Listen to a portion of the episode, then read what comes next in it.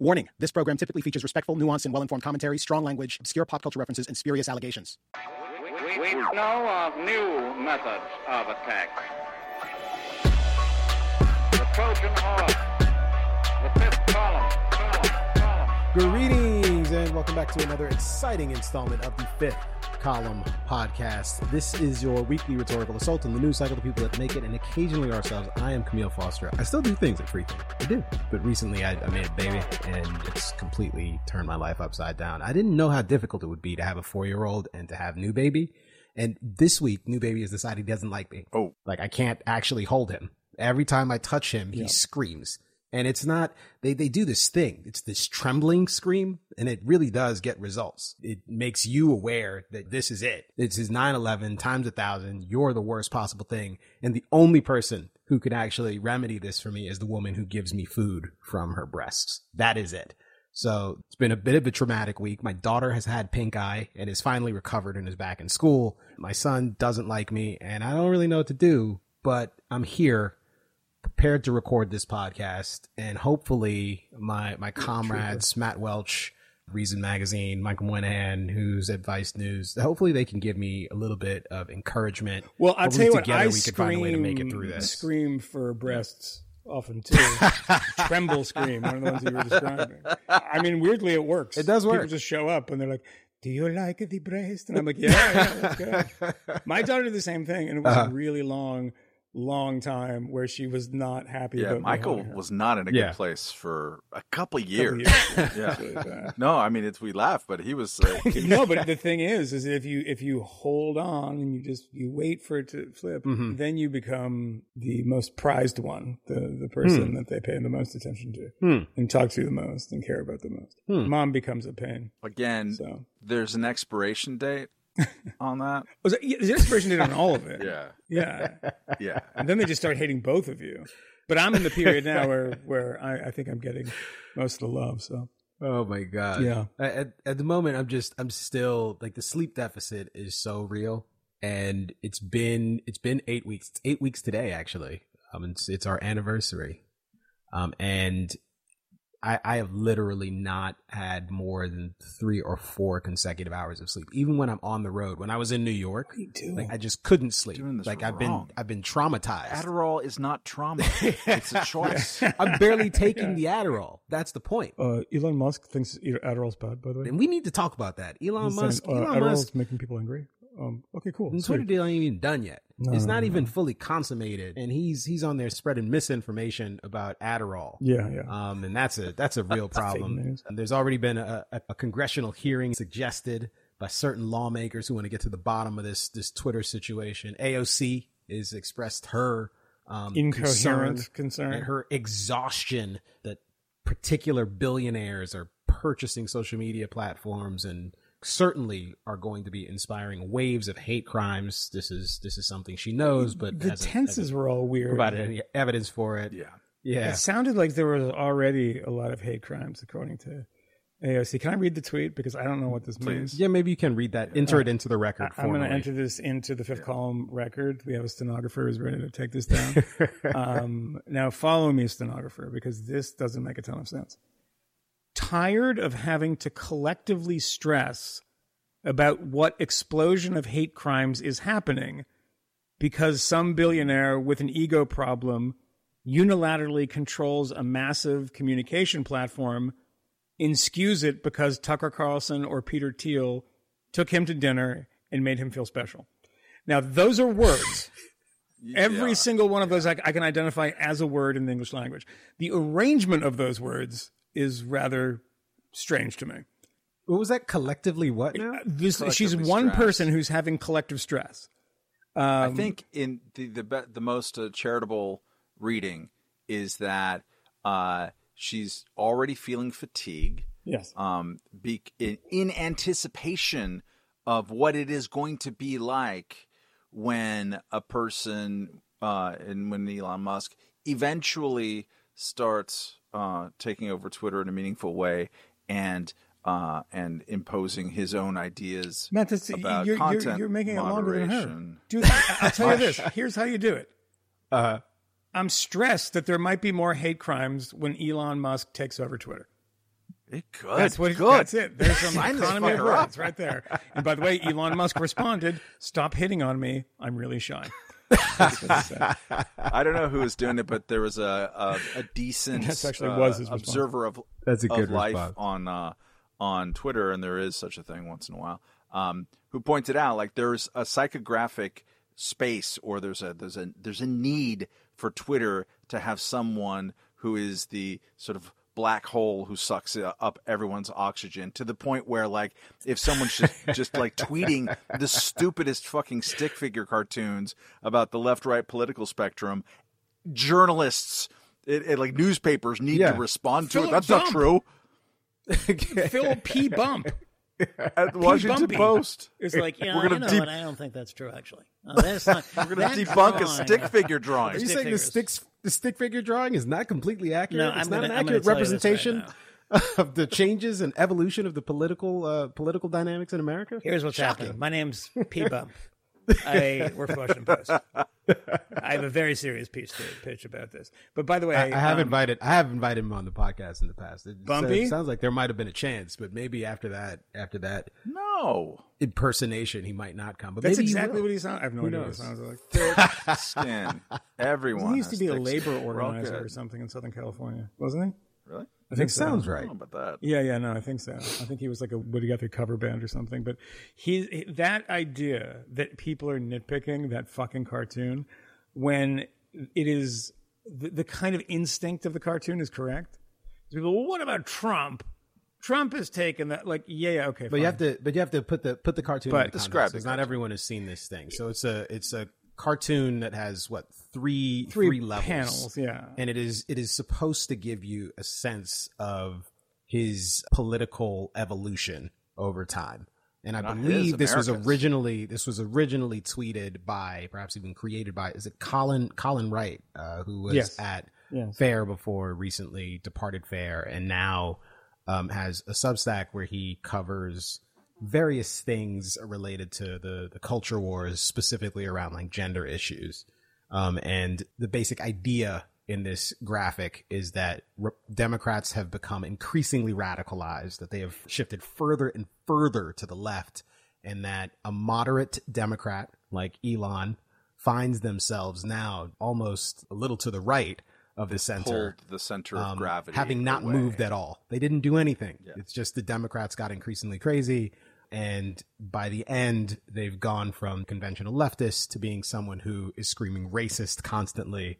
The Republicans who remained conservative seem extreme, but they're just they're just laughing LOL because that's what that's what the far right um, It was the a political great- spectrum does these days. It was a great. it's a little way- weird, but Yeah, it was a great I get I get the point that he's trying to make. Well, the point that the, the counterpoint is all focusing on the right side of that spectrum. Yeah. And that kind of misses the point. Because when you're somebody who inhabits the left side of that spectrum, Mm-hmm. you're not really paying attention to what the right side's doing. You're paying attention to what your own side's doing. And what your own side is doing is so alien. And this is the thing, like, you know, this is the root causes theory that people used to apply to everything in, in foreign policy, right? Mm, Twin Towers blew up. It's what did you do to provoke this? No one ever uses that in when it comes to culture war stuff. There is a thing that when you do this for so long, when you batter people in the way that you do, when you have people that are run out of town and run out of jobs and disappeared from from civilization because they have said something. I mean, like the, you know, Elon Musk said the Babylon Bee thing, which is like I don't know anything about them and I don't think they're very funny. But basically, it was a joke that that Lia Thomas person who has a penis and dates men uh, was a man, which is you know whether the joke is funny, I don't know. Um, but that's not something that would have been controversial five years ago. We say that constantly on this podcast. You couldn't do this five years ago. You couldn't do this 10 years ago. Just acknowledging that is acknowledging that there's a lot of truth in that little cartoon, that things have changed dramatically, and that there is a kind of stultifying, chilling effect that has been going on on the certain end of the one part of the political spectrum. I mean, it's different also with like with Trump and these the kind of goofiness and the craziness that's gone on there. Is that you also have a mainstream media that is constantly condemning it. Whereas, in the other hand, you have this shift in the mainstream media is constantly apologizing for it or pretending it's not happening. So that's kind of why that cartoon feels true when it's not entirely true because yes, the right has changed and January 6th happened, all that stuff being true. Whereas, you know, my problem with the right is that it shifted too far left on economic issues and it hmm. spent too much money and stopped caring about that. And Donald Trump waged a trade war, which, you know, amongst conservatives or libertarians or anybody in the past 10 years would be a huge no-no. I mean, people attacked George W. Bush for like steel tariffs. And, you know, Donald Trump waged a full-scale war and trade on Canada and Europe, not even just China, Mexico. So like all of those things, I'm like, you guys have moved to the left, and I don't like.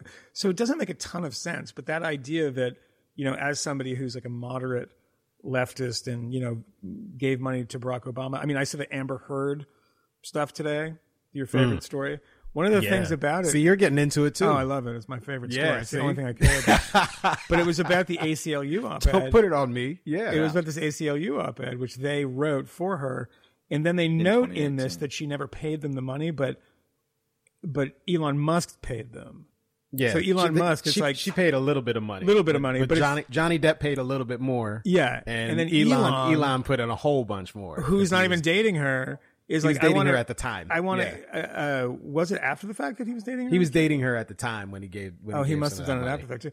But I just I love the fact that like all this conversation about Elon's uh, political inclinations, and it's like Uh-huh. there's another story in, in today that he gave a fucking ton of money to the ACLU. Yeah, yeah. He's been a long time supporter.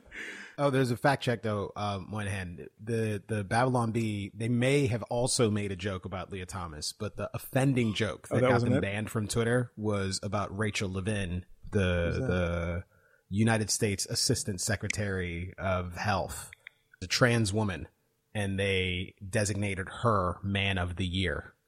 That was the joke Yeah, That's a funny joke, Babylon Bee and that was deemed hate speech by Twitter, and their account was uh, was locked up. so it was in the same kind of instinct though. Yes, yeah, Yeah. yeah. I, I I suspect they've made both jokes. so I- I just don't think that you should have your Twitter account locked for a joke, even if it's a crappy joke.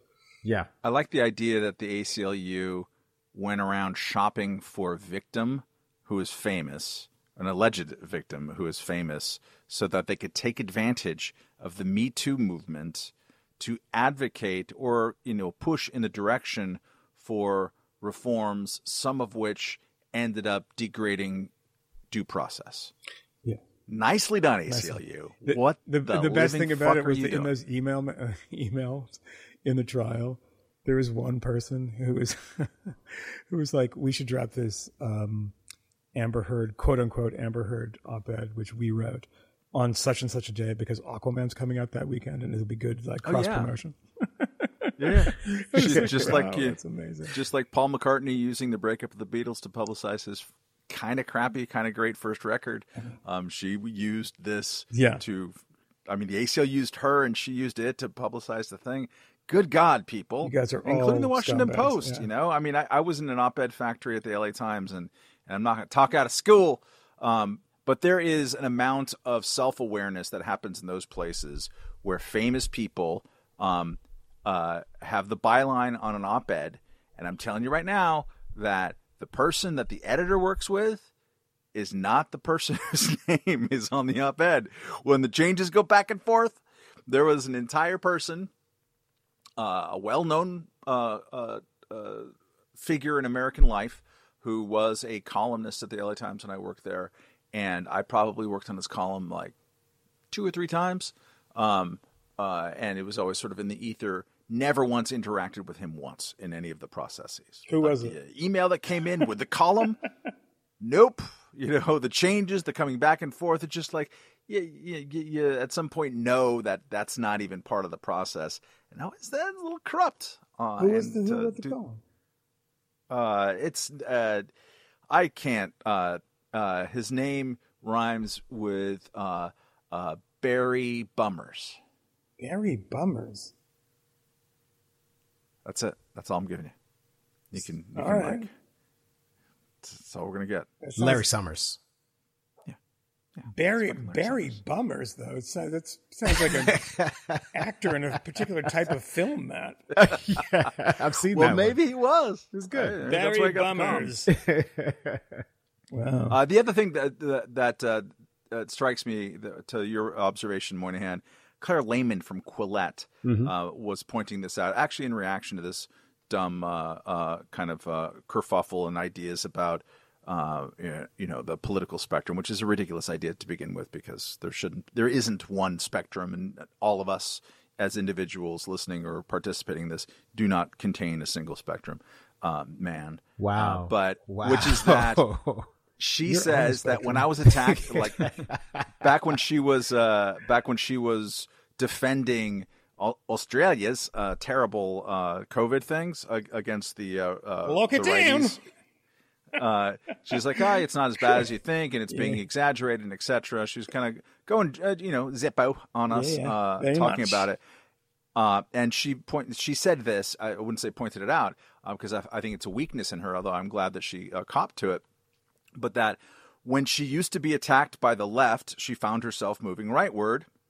And then when this happened during COVID, and suddenly everyone on the right was attacking her, she found herself moving leftward. And I just would like to beseech everyone listening to this. I hope this is your natural inclination, anyways. What I'm about to say is like, just stop giving a shit uh, about where you are or like or who's attacking you and what that means about the things just like it's cool to be yourself and not to worry about this shit like the that i never understand the idea of what happens if everyone attacking you is coming from this one direction therefore you're going to change your views about the How size does- and scope of government happen? like what It doesn't make any no sense. No.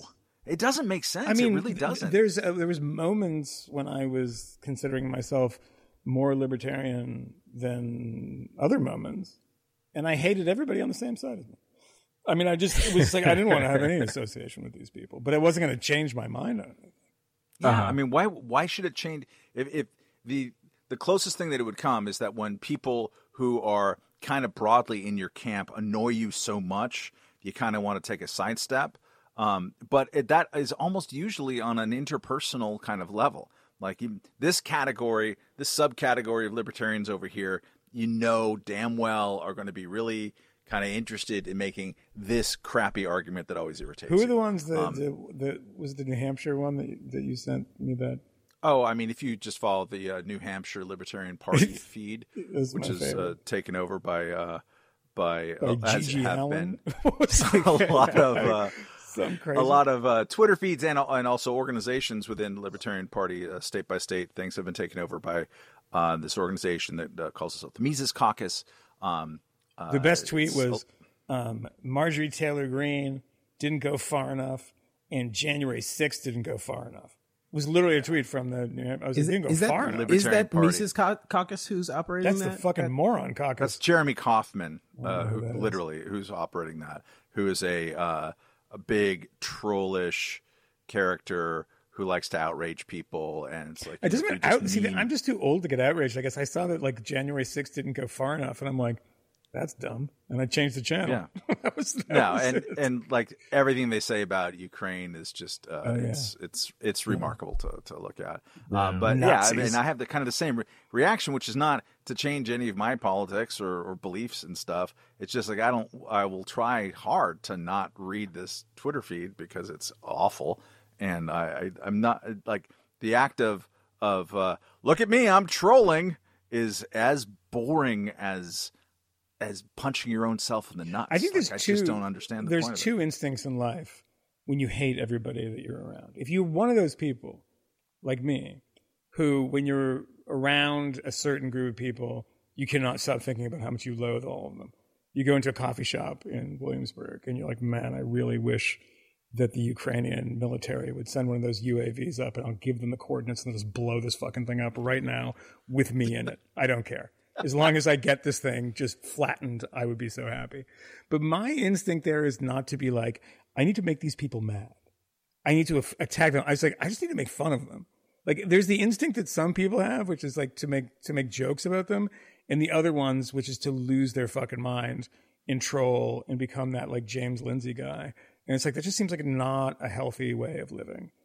It's just maybe it's just me, but yeah, and I mean, you're just you, uh, tro- uh, trolling too, in its own way, is like defining yourself based on other or or, or the perceptions of other people's uh, ideas and behaviors. It's like what? How about you just wake up and live your life and be your own authentic it's also just self bad and, like, comedy most stop of the time. It's like you're like, oh, you don't even get it. He's trolling. I'm like, that's not a good joke. If I have no idea what's happening, like I don't, you don't understand that the thing that he see, said that sounds like he means it, he actually doesn't mean it. I'm like, okay, so that's a joke. Great. I don't understand. Is that like, what if Richard Pryor did that and came out and just did? It's kind of like Andy Kaufman just come out and just say a bunch of things and be like, okay, bye. And just walk out. I mean, all right, maybe. Which at least he Well, was he was really funny. funny. He was funny. Yeah. Yeah, was especially when say, he wasn't funny. Yeah. a little is- different, I That's, a, that's a well, he famously, my Yeah. favorite Andy Kaufman things when he came out and started reading The Great Gatsby, and people and like just for as long as he could, and people started booing, and he stopped and he stopped and he's like, "I'm sorry, it's a very long book. Could you please? could you please?" like that's funny. I guess that's quote Yeah. unquote trolling, but it's just like, Yeah. no, it's just being funny. Uh, speaking of funny, is there anything associated with the date May 18th that's worth just referencing momentarily here, Camille? Oh, I mean, we're we're going to do a live show. birthday? We're going to do a live show in New York. You you can't get tickets yet, um, but we will Soon. announce details about how to get tickets when the fifth column Substack goes live. Um, and the expectation is that it will in fact go live on uh, on Cinco de Mayo. Which I mean, if you don't know what that is, it's because you're racist. Mm-hmm. Um, but that's May fifth. Uh, so you'll be able to get the details the- there. yeah, the And 18th the subscribers only will be able to, and, and I mean, like you know, actually teammates, people who is down with the cause, folks who are already paid subscribers to the Patreon, who been given that that free month of wonderfulness. They'll they'll be able to see the details and, and get tickets. You're getting um, a free that month, so you should pay for the ticket. Um, but uh, no, I mean, discounts. there there are some comp tickets There's as a result tickets, of but- being being being down with the gang. But May 18th, by the way, is Um, we Reggie hope to see you there.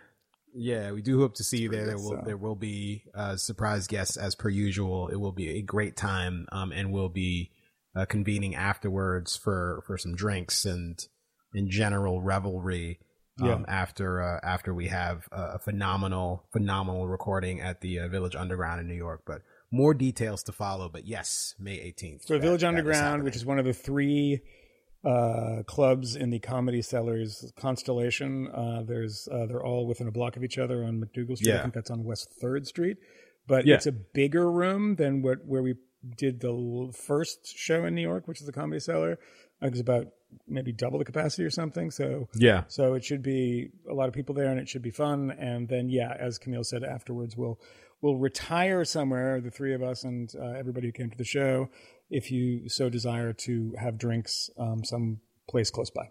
Yeah, I've done I've done events there in the past. Um, they were they were sold out. They were spectacular. So if this one doesn't go well, the two of you are to blame and not me because I've got a track record. You've So got a track record. put, what, put it there. What event I'm was just that? saying that it was successful. The last event that I did. What did there, you do? I hosted there. It was a like a flu game. It was me and some guys. I mean, Jonathan Haidt, Andrew Sullivan were there. Oh, you mean the people that, that filled that filled the place?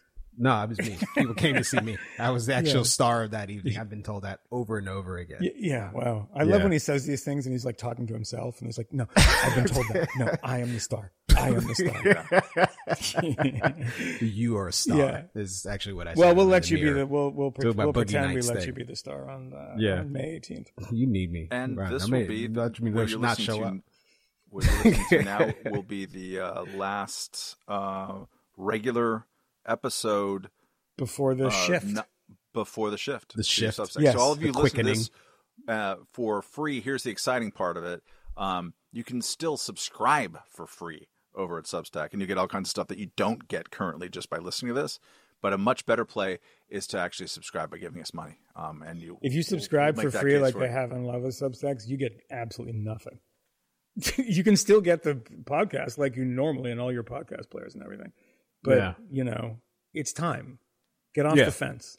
Well, go go find We find us give over 75% of all the money we get on Substack to Ukraine. at. Um, That's a lot. And then, and then That is a 10% of that goes to Michael Tracy. so he can find his way home. Who's walking around Scotland taking pictures of signs of people supporting Ukraine and saying, What is wrong with you? And they're like, Who are you? Crazy man, get- go home. so you could you could find us at we5th.com and of course uh we5th.substack.com where you can uh you can sign up for the list and you'll be there when the the page goes live and, Yeah. and you're able to to interact Hopefully with us. So it's gonna be it's some, gonna uh, be good. musical musical theater with Nina Jankowicz is what I'm hoping for. Hello, my I- baby. I doubt that seriously. It's the misinformation rag. God, what a Um, fucking theater kid. Nina Nina Jankowicz, who is is going to be the newly appointed head of the Disinformation Governance Board, which was announced earlier this week. Um, Great it will be a part of the Homeland of, of Homeland Security, Even one of the better most storied, one of the most storied departments Best in the federal bureaucracy. Um, one that, along with the uh, the Department of Education, I have been waiting for a very long time to to see it shuttered because what the fuck. I think I was asking for the Department of Education to be shuttered when they were starting the Department of Homeland Security, Yeah. which is our youngest and dumbest department. Uh, was that 2002? That it actually Yeah. was Yeah. was up and running in 2002. Yeah, and it and it just keeps getting dumber. Yeah. People have appropriately re- regarded this as something that that sounds like it's out of 1984. Kind of sounds like Ministry of Truth in some respects. The the purpose, the stated purpose of this organization is to help combat disinformation coming out of Russia. Specifically, they flagged like something related to to the border um, claiming that there had been a surge of illegal migrations because people had been told by nefarious foreign actors that Joe Biden said things that um, he didn't in fact say. I'm not, I'm not sure how true that is. That that is what caused the pandemonium at the border, but whatever. he would know either. that but it but it goes on to say that beyond this this mandate the specific project of trying to combat misinformation about the border there is a broader concern about various things that might be described as russian misinformation. And there's there's enough ambiguity about what the mandate of this entity is to make and i think some of the prior statements of uh what what's her name? Jackowitz Nina Jankowicz. Jankowitz uh yeah there's there's enough there's enough Hey, concern enough concern based on Miss Jankowicz prior statements um that you know we, it's worth I think spending a little bit of time talking about. I don't know if the if the Biden administration will perhaps decide they'll they'll find religion and decide to just fold this thing up because the rollout has been so absolutely terrible. Um but I maybe mean, not. It doesn't help that there's easily available uh, video of Nina Jankowicz uh, singing um, show tunes about misinformation and disinformation. Yeah. In the, the voice of uh, Mary, Mary Poppins, Poppins, and doing yeah. jazz hands on uh, TikTok. Yeah, yeah. yeah That that's not that isn't underlying the seriousness. Of That's what you do either- now. It's like what you every kid you wanted to beat up in high school. Would you believe that there is a there a small small subset of people who are pretending to be outraged that those of us are laughing at her ridiculous wizard theater and other uh, kind of uh, Capitol Steps uh, light. is definitely uh, Capitol steps. yes. I And if you don't know people like, what Capitol Steps is, I I pray that you never find out. That's as far as I'm going to go. it's just the worst f- song and dance like Weird Al shit from DC. I think they've been euthanized to finally. so, yeah. I think the uh, the pandemic finally knocked them out.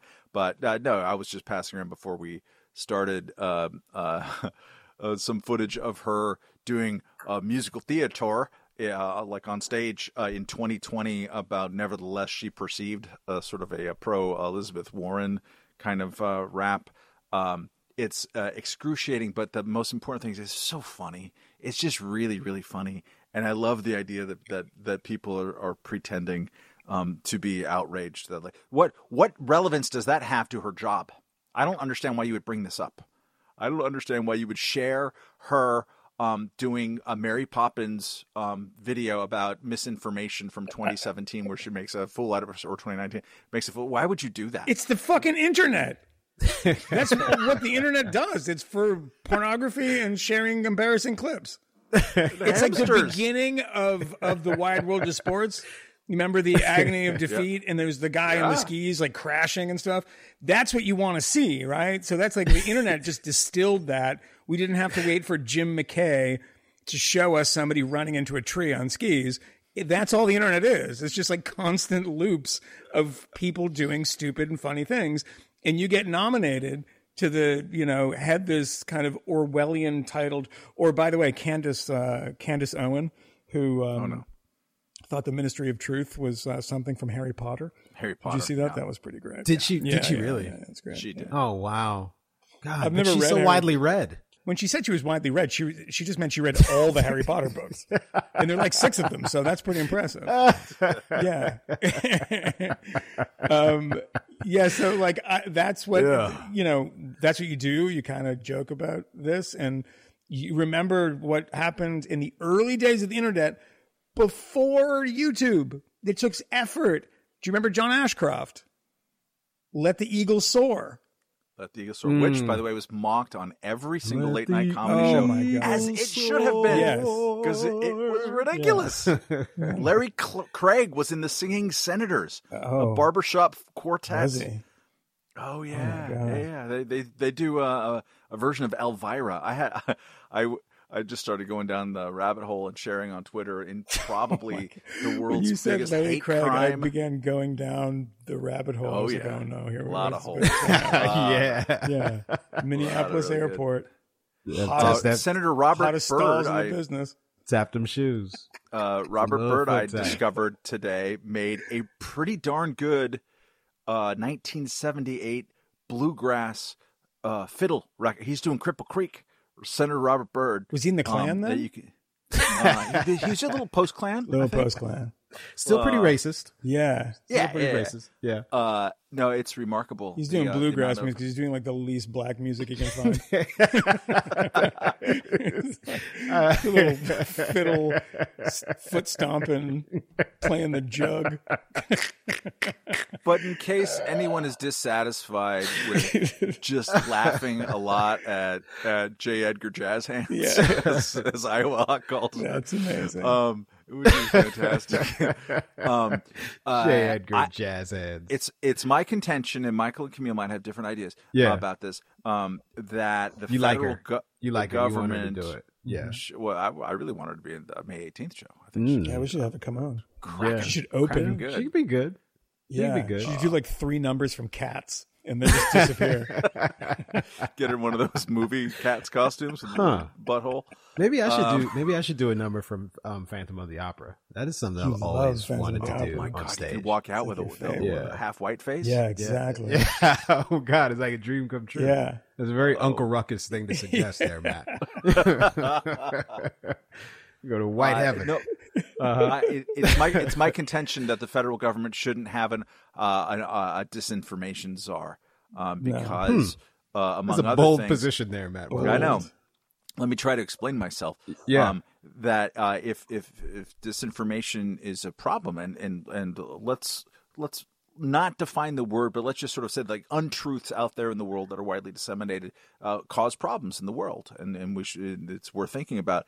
Um, the single best thing that the federal government could do is to tell the truth right? Like, uh, and I'm not even being a jackass about this. There are actually government setups, uh, federal government setups that are that are helpful about information. The inspectors general at every federal department do some of the best internal reports. They just basically call bullshit on their own departments uh, every couple of years and do a, like a pretty thoroughgoing audit, or they'll investigate some controversy. They'll cough up a lot of documents. They have subpoena power, or at least investigatory power, um, and they do good work doing that. Um, if the federal government really cared about this, for instance, like during a pandemic, I don't know, um, they might um, wake up in the morning and say, "Did we lie? Where? Who did it?"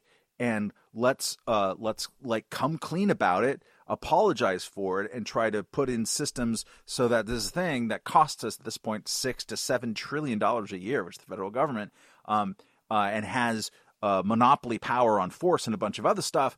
Um, if that stops lying as much, then that would be the best start of this Da- kind of. is power. it true? And I think Kmele's on his on his leppy, as they say in uh, Australia, as Josh Zepps would say. Um, you can maybe check this for me.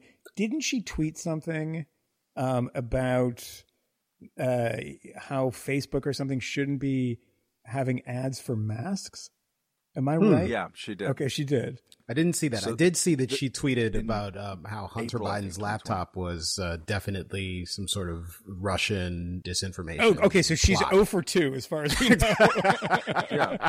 yeah. No, I mean she So, her she has a and a piece that. Kmele was was uh, sending around from the Washington Post in 2017, where she sounds like an earnest 27 year old who was thinking about grad school and toured abroad a little bit, and she regurgitated as a baseline fact that we are in the midst of an information war with Russia that we are obviously losing. And to that assertion, I would just encourage people to reflect on the last two months. How's that Russian information war gap going for Russia now that there's an actual war? Are they winning that war? Are the, are the tools They had to hire Michael have, they- Tracey. No, I'm joking. That's that's a joke. That's a joke. No, I, they're they're they are so much losing the propaganda yeah. war. They are mangling the information. The information is self evidently getting screwed up within Russia itself, like in the in the uh, information supply chain going up to Putin. Um, and we're going to think that that really inept uh, country somehow masterminded and pulled all the right levers, not just in the United States in 2016, but in all these countries, including the Czech Republic and elsewhere in Europe. No, No. we got that wrong too. They don't have that power. There's two things. I mean, you you're right that they approach this as if it's self-evident that, that there is a information war going on and it's a close race, right? Or it's a close war. I mean, these are skirmishes and battles that both sides are winning. That's wrong, right? That's it's wildly wrong. And it wasn't even right in 2016. Um, you know, the Facebook ads and this sort of thing. So that premise is is I think wrong. And um, but there's one ad- thing I'd add to that when you create an office of misinformation or to combat misinformation, when you go on television and talk about it, when you write about it in the Washington Post, you're presuming that there's a, a agreed upon and shared definition of the word misinformation. And no one has decided to do the hard work of figuring out what that is. Because if there are things when, I mean, because people cry misinformation all the time when they mean, I disagree with your ideological position, when you say, you know, it is uh, a good idea to do X or Y because of X or Y study. And maybe that study is like in dispute or something. That's misinformation. You see a lot of that in COVID, right? And there's a lot of things where if you look back at how things were reported, how science was reported, how things have changed. I mean, all you have to go do, and nobody is doing the accounting on this, by the way, because once you say something, there's so much information out there that you don't really have to go back and contend with it after you say something crazy or say something that turns out to be wrong because it's just a fire hose of information. But it's worth going back and looking at the at the numbers when people said these are the numbers of people because we've done this with people who who got it wrong in the other direction. Um, but the, millions are going to die. The the death uh, rate will be about two percent, one and a half percent, things like that. Go back and look at that stuff. All that, and, and I'm very sympathetic to those people because you know we didn't really know a lot, and people were kind of groping in the dark. And you know, better to be cautious when the thing is moving that fast, et cetera. I agree with all that. But you know, if you go back and say this is misinformation, that's mis- misinformation. I mean, I have we've talked about this a lot in the show, and we need a shared definition of this, but I don't think we do actually. I would say if we're going to do these government kind of boondoggles, quangos, then I would say that you need one. But I don't think we do need one because I think we should retire the word. And there's a lot of more useful words out there. Misinformation is a political word. It's not a it is not a word that is trying to get to some truth uh, that is being distorted by people who have you know nefarious designs on American domestic politics, European European domestic politics. I mean, all of this presumes there's a table in the Lubyanka in Moscow, the FSB building. They get around and they say, "Let's come up with a bunch of stuff that isn't true, and we're going to broadcast it." And they do that. That's actually true. So we've seen that in the in in the war in Ukraine, where the uh, train station uh, bombing, uh, missile hit that. They said it was fake. They said um, we got them because they were you know shipping munitions, and then it turned out there were people or young children and women. And then they said, oh, well, it, it actually did happen. And it was the Ukrainians who did it. And then they create these elaborate narratives. The problem is, is that pompous assholes who spend all of their time at Ivy League schools, going into government, going to, you know, foreign, taking foreign service exams, living in DC, living in New York, doing these far afield postings, have no sense of how people consume information. They presume that if something gets out there and if the eyes and the ears, the eyes hit it and the ears hit it, then it's likely to convince them. You know, and that that explains political or public opinion things that they that they are losing befuddling because they disagree Yes. with. Yeah. So when they lose, it's a great, it's a you know, very easy to say that it's because. I mean, they would agree with me if, if all these other people weren't lying so much. It's the constant false consciousness thing. But you know, w- the problem with this is there's nothing ever quantifiable when we're talking about accuracy. We're talking about you know, um, the particularly when it comes to science and like there's data. Okay, here's the thing, guys. Give me some data show me something, not some bullshit study, because there's so many of these bullshit studies that shows me that people are being persuaded by misinformation. Because the mission creep is going to happen, and it's already happening. Tucker Carlson, misinformation. Uh, maybe just dis- disagree with him. Well, he's saying things that aren't true. Well, yes. I mean, it's also cable news. I mean, as Joy Reid said last week, I tweeted this, and I very rarely tweet, that um, Elon Musk is from South Africa, true, and that he misses the days of apartheid, and this is his way of bringing it back. That is the mo- the most disgusting thing I had heard on television in a very long time. Somebody who, by the way, if you go back, because these people don't do, do any research, they're complete morons. I mean, Joy Reid is not a smart person. I mean, you watch her for five seconds, and it's and it's all acting. The acting's really bad too. It's like watching a bad, uh, you know, telenovela every night because it's overacted and pretending to be outraged and care about these things. I mean, do you think she ever saw the clip of him being interviewed by Rainn Wilson of all people, in which he said, she, he says, "Why? How did you get to America? Turn left at Greenland. Uh, how did you? How did you? it's a Beatles reference. How did you get to? What brought you here? Well, I was going to be conscripted into the army, and I didn't want to be conscripted into that fucking racist army of South Africa. Who wants to be in the race? He literally says this. Black He's like, you know, I mean, so the one thing you have him on the record saying about South Africa that I could find is that it's too racist. I'm leaving. And is that misinformation? Because will people believe that? I mean, see, this is the kind of when you p- put it all under this roof that there is a problem. It is called misinformation, and we must combat it. And we don't have that definition. Um, everything starts getting hoovered up into it, right? And that's why you don't want an organization run by the government that is adjudicating, you know, what is what is and then what is to be done about misinformation.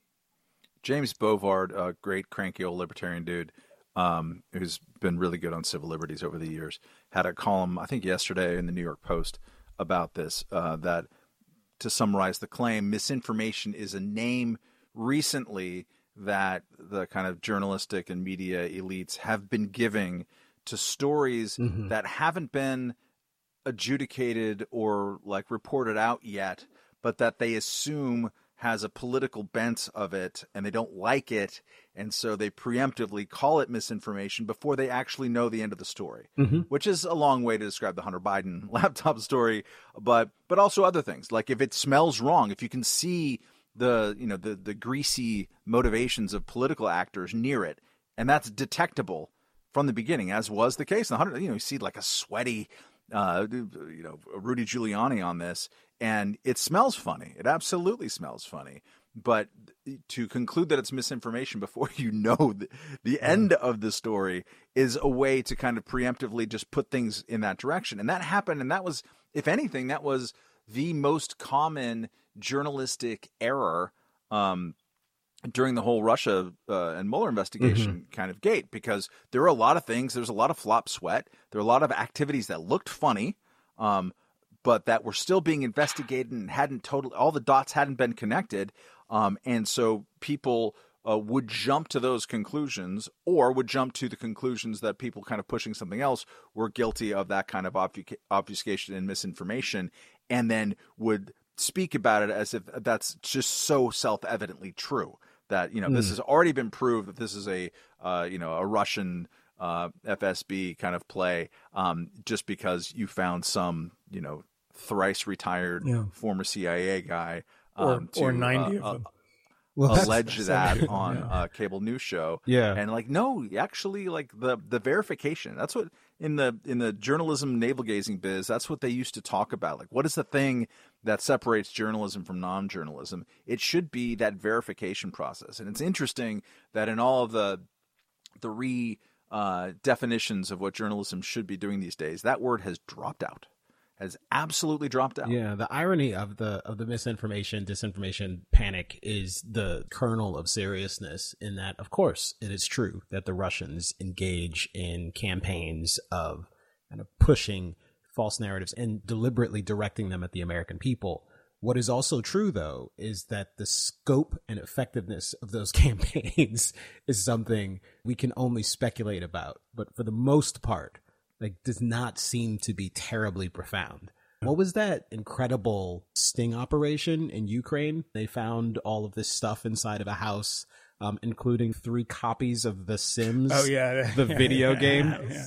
alongside a bunch of Nazi paraphernalia. The best was the Nazi T-shirt, which Yeah. is a red T-shirt with the swastika, and it's like the Nazis actually like, and you're like, I put Like a on the- t-shirt. my swastika T-shirt, and I have picture of Hitler in my pocket. Yes. literally like a Hitler picture, like a eight by ten, it Yeah, leaned up it was against the speaker. It's like a yeah, per- like a Dell speaker from 1996. And and and you could just you could imagine there was a memo that was sent around. Put some SIM cards there. Oh, SIM cards? Okay. Three copies of The Sims. No, and not game. even The Sims. It's The Sims Three. so you clearly it was written like Sim, like Sim Three. Yeah, but no. To, I don't a- I don't know why we're doing Yeah, this, yeah. but I suppose Yeah, might they- as well. this is very crazy. I don't know. Maybe Nazi video game. Uh, As a point of clarification, though, the Nina Jankowicz thing, I'm just to, just to clarify this, is that the, the the name of the or, the the outfit is using the word disinformation, and disinformation being distinct in the sense that it is it, by design uh, made to. But this is again, it's a hard distinction to determine, right? Is this something that that is designed, you know, in a lab in Russia to confuse the issue and whatever the issue might be. Uh, whereas misinformation is somebody who could be misinformed on Facebook because they've been reading, you know, OAN uh, or Joy Reid and then just spreading this stuff around. And that's the distinction. But that distinction gets blurred and the words are too close and they're used interchangeably. But as, as to, to your point, Kmele, is that that is the thing that nobody wants to try to quantify is the effectiveness. Give me a story that has been propagated by the Russians that we know is misin- uh, disinformation um, in the past two years. Try to find one. I mean, I'm, are, are there some? Yeah, sure. There's probably a, dun- a bunch. Tell me one that's been effective and discovered. Um, that would be hard. Whereas, you know, I look back and I say, you know, I was thumbing through Vincent Bugliosi's book Reclaiming History last night, which is one of the biggest books ever written. I think it's over Not Dan Bongino's new book? it is Dan Bongino's uh, brother, Vincent Bongino, and it, it's called "I Like the Pizza." It's a it's an Italian cookbook. Bongo bongo. I don't know what I'm talking about. I don't know. what I'm talking about. god. But in it, there's a reference to the fake um, Lee Harvey Oswald letter that was sent uh, supposedly to Howard Hunt, to E. Howard Hunt, the mysterious E. Howard Hunt in Mexico. Um, that was effective in the sense that, you know, conspiracy theorists loved that stuff. And a lot of that stuff was because Lee Harvey Oswald had defected the Soviet Union. And it's quite obvious that the Soviets were nervous. And on, you know, November 24th, 1963, that they were going to be blamed for assassinating a, a, a well loved president. And they started a disinformation campaign of putting out information that would suggest that they were not responsible for it. And it was actually a CIA job, all that stuff, CIA, LBJ stuff that all comes from Russia. I mean, starts, a lot of it starts there and, and is, is brought in different directions. But that stuff was kind of effective. So if you look back, and here's a slight history lesson for people who are throwing these words around. Go back. There's there's a very very good book that came out in 1999 called the um, the Sword and the Shield. No, it wasn't the Sword and the Shield. It was the Sword and the Shield. It was it was a book by Christopher Andrews and and Vasily Mitrokhin. And Mitrokhin had been writing down. Um, he was a KGB guy, and he'd been writing down, copying uh, stuff from the archives, hiding it at home every day, small hand, copying and copying. Amazing archive. Stuff has been confirmed over and over again too. And the Mitrokhin book has a lot of stuff about black propaganda, and the KGB would plant things typically in weird newspapers in India. A lot of them started in India, and sometimes in the Middle East, and they would cycle through, and they had this passage where they would go, and they'd be laundered through all these things. It's really hard to do that now it's really hard to do what the KGB was so good at doing in the past, where that kind of disinformation spread far and wide, and it's still being shot down. Stuff that is still being debunked um, that came from from the Communist Party in, in, in Moscow. What happens now? What's the modern version of this? What is the version that is getting out there where you have a million fact checkers on Twitter that can shoot this stuff down almost immediately? war propaganda in 1943, 1944 versus war propaganda now. I mean, all you see is people questioning stuff on Twitter. And there's been the pushback a lot on a lot of Ukraine stuff because Ukraine has been very good at propagandizing. And there should be because that's, you know, they're trying to win a war. It's quite different. But there's a lot of people out there that are trying to debunk this stuff. And there's like a real active. So the idea that we need some government agency presumes that there's not a million freelance people out there always trying. I mean, where the fuck do you think Bellingcat came from? Which is one of the most impressive outfits, you know, operating today. So brilliant. Like the stuff that they do is so crazy.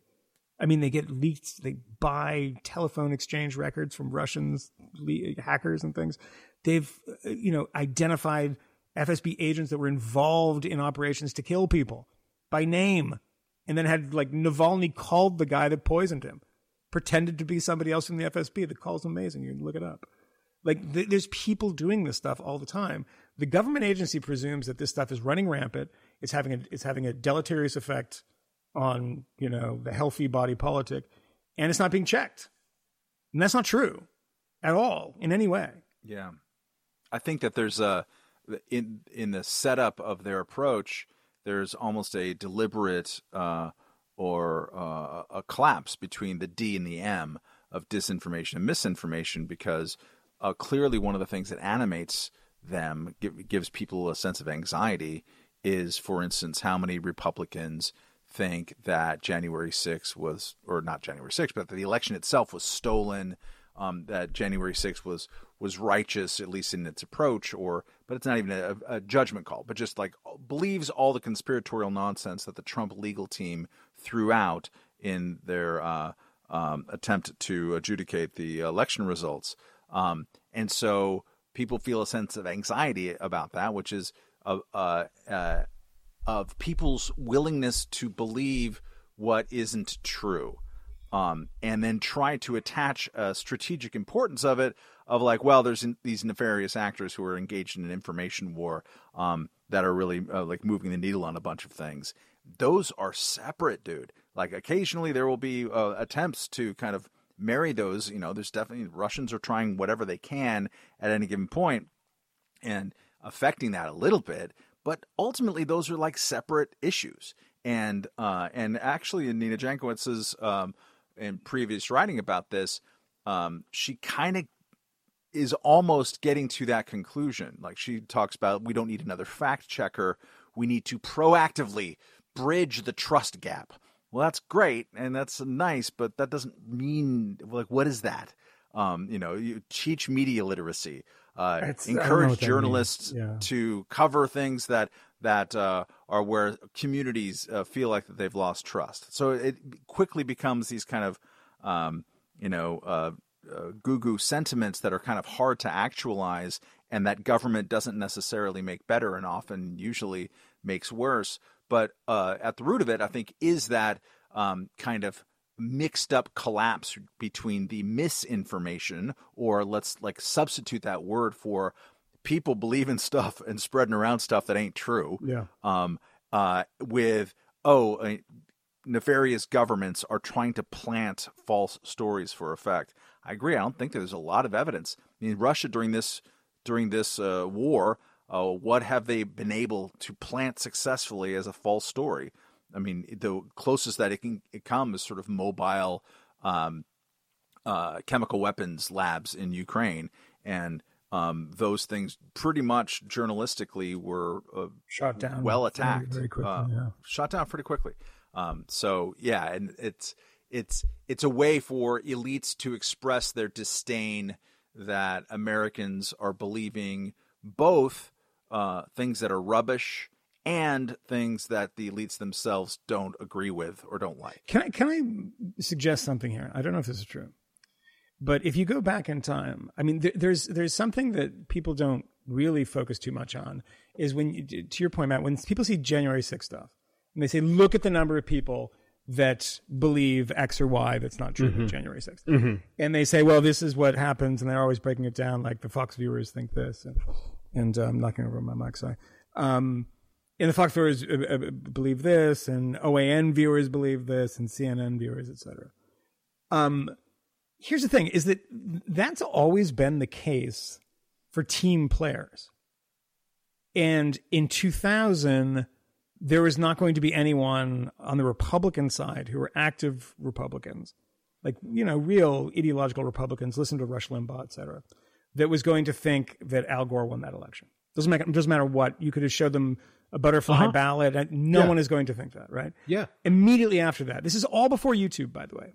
Immediately after that, you have people in 2002 already, including mainstream publishing houses, publishing books that say 9 11 was an inside job. The Bush administration not only knew about it, but they actually were complicit in it. This is before YouTube, right? And there were people that were just like, yep, yep, yep. And you would meet them and they would gather in certain places. And there was no Fox News, there was no cable news that was producing this. In the 1990s, I always point out the Clinton death lists that the Clinton Chronicles, the VHS tape that I think was made by Jerry Falwell, all this stuff was circulating. The Arkansas Project from the American Spectator saying, you know, Bill Clinton was running drugs from the Mena airport in Arkansas. All this wild, wild stuff. Everyone believed it. It was always broadcast on Rush Limbaugh. Should we have shut Rush Limbaugh down? I think the thing that nobody is really paying attention to now is that the team players, it's widened. There's so many more team players now the culture war has turned everybody into a political animal in so many ways. Twitter has helped turn everybody into a political a- animal in so many ways. And by the way, I will actually go to one of these weird lengths that people will roll their eyes at. I think wokeness in some ways is responsible for politi- uh, radicalizing so many people into politics in which they become team players, essentially. I made a joke about the totally bizarre James Lindsay character who started off as this kind of anti woke guy and wrote this book uh, with a, this woman named Helen Pluckrose, I think. And, you know, and then all of a sudden, We wrote a couple books together, I think. yeah, and then goes Yeah. off the deep end and having been so kind of politicized and kind of radicalized and this kind of you know Trump is the only one who can deliver us from from this. I remember that being kind of one of the themes mm-hmm. prior to the 2020 election.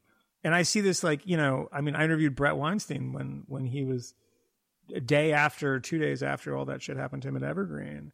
And I'm not saying that they're comparable people at all, but I do definitely see somebody who's very much more politicized uh, than he was when I met him that day. And these, and I'm not saying that he's doing anything wrong. I'm just saying the environment makes people super political who otherwise wouldn't have been. And so I think that like all of those people, I'm not, I don't mean to b- blame or suggest that that either James Lindsay or, or Brett Weinstein have any views or noxious views or anything. I'm not saying that at all. But when you have people in the past, if it's 9/11 conspiracy theory, it's the Clinton stuff, it's the you know, it's the election conspiracy theories of 2004 in Ohio. It's the election in 2000 in in, you know Florida, and Pat Buchanan's you know getting so many votes, et cetera. If that was happening to that many people without all of these tribunes, without all of these places where that we're hoovering up, you know, ideas and you know getting you know overly politicized, talking about politics too much, and that didn't really exist. You know, the Ron Paul, Ron Paul had to have a newsletter. He didn't have a Twitter feed It didn't have some website that had a bunch of batshit stuff on it. Now that's available to everybody. Mm-hmm. It's not about misinformation. It's not about like you know. I just need to train you how to consume media. You know, all the people that I think have terrible ideas and consume terrible media are amazingly smart people who went to very good schools. How are we going to train them to be? No, it's tribal stuff. You need to figure out how to make people less tribal, and then maybe you'll stop doing this. You know. I suspect this is why we spend so much time talking about overstatement and hysteria Yeah. in the culture wars. There is uh, uh, two instincts that seem somewhat opposite but lead to the same place. This desperation that comes about when you believe the most apocalyptic thing about the other team and what they're doing, how sinister and darkly effective they're going to be. QAnon that's right. Is right. is not just this conspiracy theory that's believed by yahoos it's everywhere like Yeah, yeah, all of the republicans are kind Yeah. of there's supplication and they must uh, abide by these loons And they use the language. what they're doing and it's Yeah. just all of this thread connecting that that kind of leads you in a particular direction and you're either despondent because you believe things are so hopeless and there's nothing you can do about it or you're desperate because you think they're going to overtake you and it it all of it just creates this kind of reactionary fervor this froth. And the only thing that matters is your team winning and you're willing to compromise everything. You know i i i know James Lindsay and have talked to him in a couple of contexts. I think talked to him at points where he certainly seemed a lot more reasonable than he does now. And I, I could certainly say that that is the point of departure and perhaps has always been me feeling very uncomfortable with people who are inclined to believe that the confrontation with people on the left who are particularly invested in things like social justice, the belief that there is a, a, a kind of coherent race Marxist thesis that all of them are operating under that is going to, you know, lead to all of the, the corporations going woke and creating a dangerous woke super state. And on the other extreme, there's Jason Stanley and people who believe that there is this dark fascist cabal that is immediately about to come to power and that Trump is still the most important figure on the right and who refuse to acknowledge in some instances the the degree to which his influence seems to be waning um, the degrees to which these people like are wearing two left shoes tied together and they're stumbling all over themselves. Those defects ought to matter. The inconsistencies in the narrative ought to matter. But that's the thing that you're confronted with, Kmele, in, in some of these debates, particularly when it comes to like the CRT stuff. And we've talked about this. And I don't know, maybe we've talked about it a little bit on the show. Is that idea that we have to abandon all principle because we keep losing and the other guys are not fighting fair, so it's time for us to not fight fair too. And if you want to keep being, oh, you're Mr. Libertarian Principle, Kmele, where, you know, you're going to keep losing and we're not. We're going to win. And we're winning because we're calling people groomers and things like this. And, but, you know, the funny thing about it is that, is that it's, it- you know, nobody thinks two chess moves ahead of what happens to you when Yeah. you no longer have principles. Yeah. When you no longer have a set of beliefs that guides you and it's only some team team politics. I mean, what is the purpose of it all at that point? But it's also that nobody trusts you anymore. You know, I mean, you keep doing this for so long and you say, well, I believe in, you know, X and Y, but we should suspend. This is the, the parallel that people don't. We need to suspend civil liberties after 9 11 because we just need it for we need to win right now. And I, we mm-hmm. all believe the civil liberties are great. We all know this is what this country is founded on, but we need to save the country. So let's suspend civil liberties. Constitution is not a suicide pact. Yeah, well, exactly. That's right. That's the thing, right? Who said that initially? Who was the Lots of people. lots of people? I remember hearing it, but was there one person that was actually the original? It original? always works that ah. way. It becomes this popular thing. Everyone starts to say it, just catches on. Everyone is being gaslit. Everyone is engaging in disinformation. It's never been a suicide pact. It's never even come close to being a suicide pact, by the way. Yeah, and the people who were Very in the early days after after 9/11 saying slow down. Maybe we don't even need a Department of Homeland Security. Doesn't that name sound creepy? Homeland? We have a homeland now. That's not like what nationalists do. Heimat. Like yeah, I mean, it's also funny that the the it's Homeland Security. It's under this umbrella of the disinformation uh, squad or whatever the fuck it's called.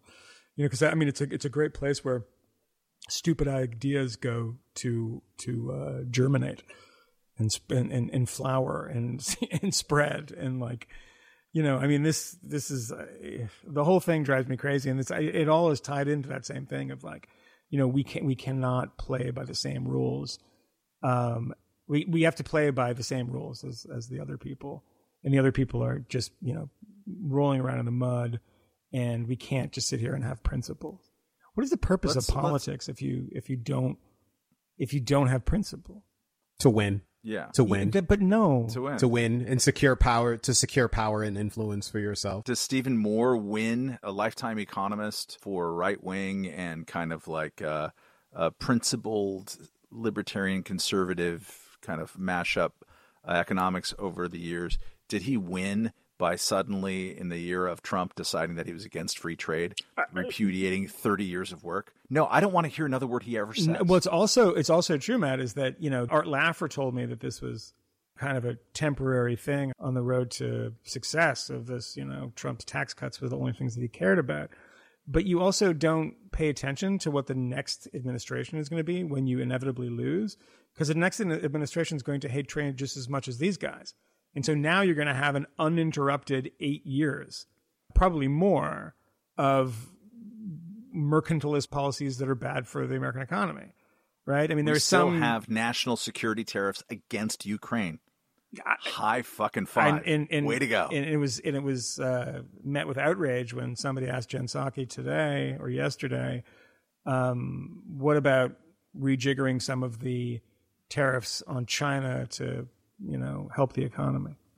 And she's like, well, we're talking about it. We're think we're thinking about it, and blah blah blah.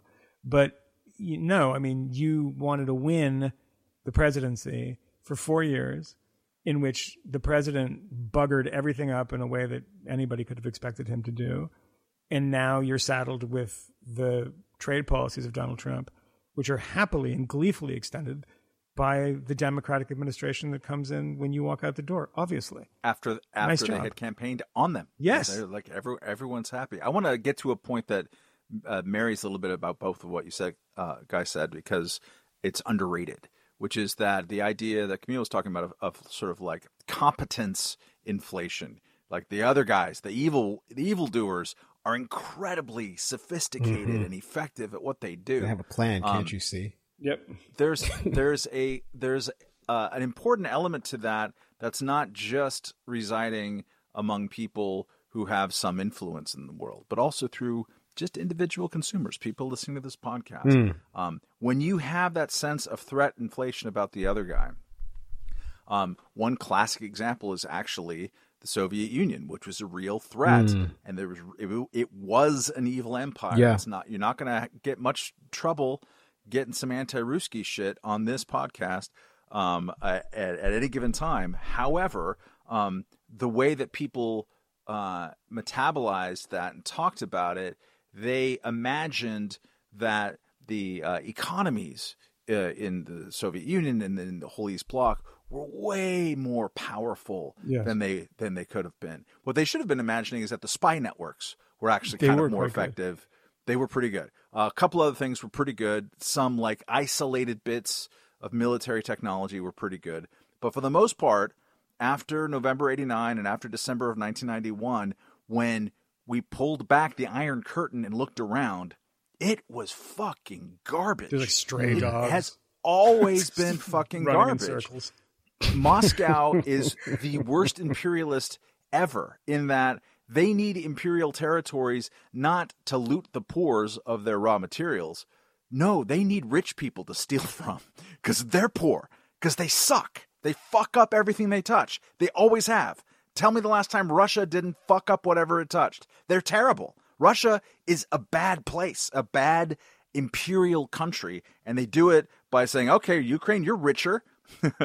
let's let's take your stuff. You know, uh, uh, Hungary, you're richer. Well, let's take your stuff and leech off of you. This is a historical pattern with them. Um, so to have this, and and Nina Jankowicz is, was classic of of this of like imagining this incredible nefarious power of these inf- uh, disinformation campaigns. It's like, no, it's not going to be like that. What we have seen in the last two months is that, wow, was this a paper tiger in so many ways? They're an incompetent country, an evil and incompetently run administration. I'm not saying about everybody who lives there, although I do have a little bit of a bone to pick with them. Um, but but like uh, at, they don't have that crazy competence. But we do the same thing in domestic squabbles too. We imagine that the other side has this all-encompassing power, and what that does, even to you as an individual consumer, is that it's warping your view. What you are looking at, what you think that you are perceiving among the people who are acting in, in this way over here, is inaccurate. You are not seeing the world as it is. Mm and that means you're going to make poor decisions mm-hmm. based on that inaccuracy and also you're going to have your fight or flight reflex just all hepped up and ready to go and so whenever you see anyone who's acting or talking that kind of looks maybe in the direction of the bad team you're like okay all bets are off we got to do something about that dude over there and this is kind of like we have been in that clenchy position in domestic politics now for 7 years and it doesn't get better by doing it more. It, that part of it is going to continue to get worse. Um, and one of the ways to sort of combat it is to look around and see what are the workaday things that people just sort of normally say and assert because they think of this irredeemable evil on the other side. One of the kind of dumb ones that uh, that we talked about earlier was, oh, you know, obviously Elon Musk is doing X and Y Z because he's apartheid and the racists, and that's how it all works. None of that makes sense. It does like just on an individual personal level and as like a measurable thing that's happening. None of it does. But we have uh, for the last seven, eight years, nine years maybe, um, have kind of just allowed for there to be these casual, fact free assertions of colossal, ill intentioned mm. racism and predatory racism, intentional white supremacy uh, all around us and we've degraded and this is a broad we that i don't necessarily feel part of but uh, sort of like the journalistic class has allowed for this ability to throw around accusations with zero verification anti verification because it's just assumed that we all know that the bad team is over there. Um, this produces a lot of great opportunities for ridicule. Yeah uh, that's, that's right. And i think that that a, a brief point on that is that MSNBC or Fox or whatever, but I was thinking MSNBC because of that Joy Reid thing, which I thought was so vile and so vulgar that and repeated by Eli, Elie Mystal uh, did a version of that. A few other people. I mean, it's it's really horrendous. I mean, if I, I could you imagine that being said about you? Um, I mean, when you're the richest person in the world, it kind of lands a little easier, right? you're like, yeah, fuck you. But people are not going to MSNBC or watching Joy, Reid, Joy Reid's show to get information. That's not what they're there for. When so it's misinformation, disinformation, well, it's there's no information. It's to help with the feeling, to make sense of your life. Your life as an ideological warrior has to make sense. I hate Elon Musk. I don't, I don't entirely understand why, but I go and then there's somebody that gives me this feeling, right? Is that this? He's like he's probably even a racist. Yeah, no, that makes sense. That makes sense. he's from South Africa. He's a white guy. He's a white African American. He's. I mean, it makes a certain. It's like I'm not here for information. Also an American citizen, but whatever. Uh, yeah, he's an American citizen. Yeah. That's why I say African American. Um, I'm not here to to to be enlightened. I'm here to to have my like the, the erogenous zone is going to be going to be uh, activated by what the people are saying. and to the to the point about um, and final point of misinformation is that the, the, people always discuss misinformation, particularly Russian misinformation, as if as if it's a one to one thing. Here's a piece of news that is real from the New York Times, and here is a piece of news that is put out that is misinformation or hmm. disinformation mm. from the Russians. This is the wrong way of looking at it, right? if you go to a movie theater and all the movies that you want to see that are made in Hollywood are gone, they're not there. You've already made the trip there, but all the movies that are playing are Bollywood movies. you'd go in there and you'd be like, what the fuck is this? This like singing, the acting's weird. This the rain sequence and everyone dances for 45 minutes. What the fuck? This is a movie, but it's not what I don't. This is not an American movie. This doesn't make any sense to me. That is what Russian uh, uh, misinformation, quote unquote, stories read like to me. They don't seem like they're in the universe. Like watch the clips from uh, the stuff that's not meant for us. It's meant for domestic consumption on Channel One in Russia. It's the wildest stuff you've ever heard in your life. It makes no sense. It's completely bonkers. It's emotional. There's like people like they feel like they're about to start crying. I mean, if the stuff that we're up against is that Sputnik and RT, we need a fucking office in the. Come on now, are you serious? That, no, that's a Bollywood movie to me. Hmm. Like Broadcast it that shit, just man. doesn't make any sense. I know it's the thing. I came here for news, but it doesn't look like anything that I know. And it's everything about it smells weird. And is like, you know, they have these people in the field that have these like RT microphones and they're just, of course, they're always only in one place. They're only in the Donbass on the Russian side. And they're like, their English is always like really weird. And we are here on the Donbass. And I'm like, who the fuck is this? This is a guy doing an impression of a newscaster you know, and like they'd always have these off-brand like British people who were like, you know, some guy that they found like sweeping the streets in Hull, and they're like, you know, we'll put you on. You sound like authoritative. I've never heard of any of them, and they they they just look like you've walked into a set and there's like aliens that have taken the form of newscasters, but they just don't have it right. You know, they've gone through the tapes of what it's like to be an American newscaster, and then they do it. It's like, are we worried about this? Really? I'm not worried about this at all. And it's really not persuading anyone, particularly when it comes to Ukraine. So, as as you were uh, talking a little while ago, Moynihan, I think you mentioned in passing that Elon Musk is the richest man in the world, and I was remembering the AOC tweet that you were discussing at the very top of the the show. yeah. Um, and the fact that she suggested that some some kind word from Tucker Carlson or Peter Thiel would somehow make him feel Yeah. special. Yeah, yeah. It's the richest Yeah. man in the world. No, she says like you have an ego problem. He's like ego problem. I'm literally the richest man on earth. I mean, How does my e- my ego's pretty he has healthy? he has a huge ego. I I just say it's proportionate to his accomplishments. Like you build rocket Yes. ships that fucking land themselves. Like Yes. you you you revolutionize the electric car industry. Look, I could complain about certain things that Elon does. Again, I don't like the way he talks about Adderall. I think it's wrong. I think it should be stopped. I think it's the kind of hateful, harmful speech that Yeah, shouldn't be reported- allowed. I reported Twitter. that tweet. blocked and reported. I, I reported it. Yeah. Um, but but beyond that, the guy is kind of remarkable. I, I don't know. I, I do think that there's there's actually something very good and, and healthy about having people like this engage with AOC and company directly to to leverage their fuck you money to to actually take the opportunity to say fuck you. By the way, she drives a Tesla. I'm sure she does. Is anyone And pointing that's just out? that's just it. So many She's of these white people Tesla. do. So many of these Yeah. people do. I, Thanks, Elon. I imagine she won't be turning it in. I imagine she'll get a new one when that one is uh, old and done because they're phenomenal cars. They've, they've done a do, great do, job. do the Uh, maybe some Venezuelans or Cubans make uh, electric cars? Maybe she could get one from them. Uh, I'm still still angling for my Cybertruck. I'm actually I'm going to put my deposit on that bastard right away. Um, also, um, the special guest that we were discussing earlier, guys, uh, he, he, he just confirmed. So that's we Mm-hmm. Oh, got cool. one of those locked down. So Great. that's going to be good. Right. That's going to be that's, That's going to gonna be be a nice surprise. People don't even. He's a crazy motherfucker too. he is a little crazy. he is a little crazy. Um, can I? I, I, I, could give in a, the most positive. I was going to give a hint. It might be too much of a hint. I No, don't don't, let don't, them don't, guess. don't, don't, don't. I don't let them Don't. guess. Um, I mean, no matter what, we're gonna get a crazy Yeah. motherfucker. Let's let's be honest. About I did want to um before we before we punch out here. Wait, will we put this on the poster at some point? what put put him on the poster? Or poster? we just are we gonna never No, not, no, not no, no. mention we that? usually It's gonna be a don't. We usually Yeah, don't. do a I mean, and we, No. we are going to Well, send a let's- let's poster. fill it over ourselves To, we have to do a poster. bring- So I think Yeah, yeah, yeah. the special guest will just announce there, or maybe we'll announce it the we'll- day before or something. But it won't ever be on the poster. And at that point, it'll probably be If we're not out. selling tickets, we can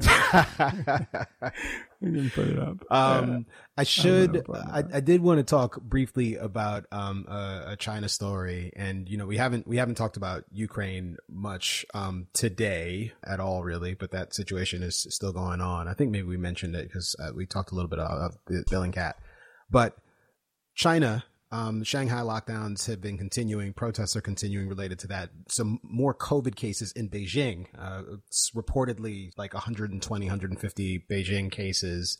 The narrative there seems to be that, well, we didn't lock down fast enough in Shanghai, and you see how poorly that went. We're going to lock down really hard and really fast Yeah. in Beijing, and Yes. we're going to show you how great we can be. So that's happening, and that's weird. But the other thing that is happening this week and has perhaps gotten a little less coverage is China has a new sort of security partnership with the Solomon Islands and is Yeah. planning to build some sort of base there, or at least seems inclined towards doing it. And U.S. officials have taken umbrage and have suggested that this would definitely be a red line here, as have the Australians. And there was a question asked about whether military options are, are off the table. And of course, you get that kind of stock answer. Well, no, nothing is off the table. Um, Yeah. But this seems genuinely concerning on a lot of levels. The, the Cuban Missile Crisis comes to mind. But also, I can be pretty sure that there are certain people who are critical of the current way things are playing out in Ukraine with respect to the West's intervention there, the kind of realist perspective on the situation in Ukraine and say, look, you know, Russia has its sphere of influence. There is some hypocrisy involved with the United States taking issue with the Chinese deciding that they're going to, you know, reach a security partnership with the Solomon Islands. The Solomon Islands says, you know what? I, we- yeah, sure. We, we would like you to come in and be our security partner. Um, and of course, in, in, Well, they said that only after the Australians failed them. Mhm. They were negotiating with the Australians. Uh-huh. And they said, well, that, that's Yeah. not good enough. And the Australians. and there has been a, a off and- full court press recently. Yeah. The U.S. and the Australians have re-engaged and are doing their best to, to sort of persuade um, them. And there's at least some contrast with the Ukrainian situation. So I'm wondering if you guys have thoughts on that. Yeah, I mean, I mean, Moynihan. Yeah, well, I would just say that that I mean, th- what the U.S. said today, it's like you know, and the Australians have said red line and all this stuff too. Um, nothing will become of it. I mean, there's you, you never take anything off the table because it's incredibly stupid diplomatically to say. Right. No, we'll never, we'll never Right. protect. No, I mean, them, we're not so- going to shoot anybody. Yeah, yeah. I mean, nobody's, We'll just- nobody's going to get yeah. dead. I mean, if they really we'll- pushed it, um, we would be we'll mad. some- yeah, we're not going to sell any Doritos Yeah. in the Solomon Islands. Yeah. I mean, we'd have some there is- ships, you know. there's nothing will become. I mean, the the South China Sea stuff is a, a complicated situation. Like the building of these man-made islands and all this stuff has been it's been very provocative, and China's you know been been you know flashing its its uh, its uh, you know teeth at whatever the expression is. I'm saying flashing its teeth. That's not what I'm trying to say, but baring its teeth is what I'm trying to say. Um, you know, quite a lot recently, and the difference I think with with um, Ukraine is that obviously the Solomon Islands have negotiated with Australia. They came to no conclusion with that, and they uh, they came to a security guarantee with China, and while also saying that we don't want the militarization of the region, while they're you know signing. i mean, China has no interest in the Solomon Islands other than expanding. You know, forward bases. Nothing wrong with that. You know, America does it. Everybody does it. But as far as like uh, Ukraine, the sphere of influence thing is that, you know, that's a country that's just been invaded. That's a sovereign country that had security guarantees from 1994 and just from the world community too. Um, not in NATO sense, but just in the sense that it's a sovereign country. And there was no invitation for anyone to come in. Now, to to what people have been saying about the U.S. engagement here, there's been there's been a lot of conversation about a couple of comments that people have made. One in particular, where it was like, you know, we want to, you know, grind down the Russians in, in, in Ukraine. Uh, and people get outraged by this, but I don't understand why. Because of course we do. What you're saying is you don't want people to admit it. I mean, anybody who is sensible wants a you know revanchist, imperialist, expansionist, you know, brutal power to lose more men and material in a war that it launched unprovoked on a sovereign country. You want them to lose, and you want them to lose badly. And you want them to lose badly not because you want to take something from them, but because you don't want them to do that again.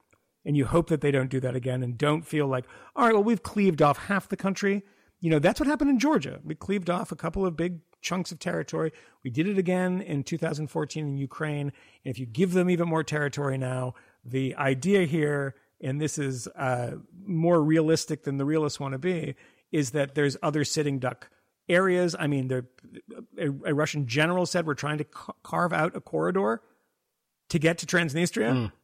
And, you know, there are people fleeing Transnistria. There's, you know, looks like kind of fake, uh, you know, attacks on a couple of buildings in Transnistria. They're calling people up in the local army. I mean, this is like Moldova doesn't really have an army, but this is, uh, I mean, nothing, nothing, nothing to speak of.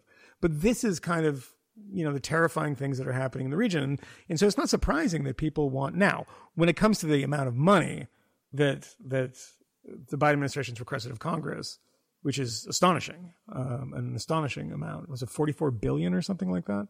It was something. It's even yeah. It might even been. I've seen 32, but it, uh, it's probably increased since last time I looked. Yeah. there's there's a lot of room for debate with that. I mean, what is it? Um, what is our commitment here? How much are we committing? Um, how much of this is lethal aid and non-lethal aid? Um, but you know, look, I, an ally needs needs weapons to survive. I'm not somebody who has a problem with do, with with helping them out and and giving them that. Now, I don't believe they said, well, that's the escalation in the war. There's one escalation, single escalation, and that was Russia c- crossing the border with guns and with helicopter gunships and with planes and with mortars and destroying cities that will take decades to rebuild, killing, you know, children and men and women and raping people and tying their hands behind their back and shooting them in the back of the head. This is the escalation. And to say, like, oh, don't make them mad. No, no, no, no. That's not how it works. Because there are people that are allowed to be mad in the Ukraine situation right now, and it's Ukrainians, and that's U- Ukraine's allies too. They have a right to be mad and say, you don't want this to happen. I mean, look, everyone said this about America and the, and the Middle East.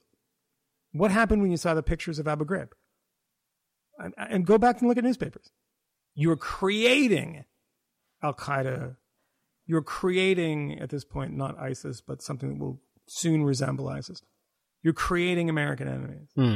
When Russia goes to Bucha and slaughters as many people as it did, and if you don't believe that that's true, um, th- there's something wrong with you. You have you have a a, a block that is that is At the very least, go look at the New York Times. Incredible, Am- amazing. I mean, it's 3D reporting. And it. it's also you know it- the country that invades uh, tends to kill the citizens it invades, not the people defending them killing their own citizens. Doesn't make a ton of sense.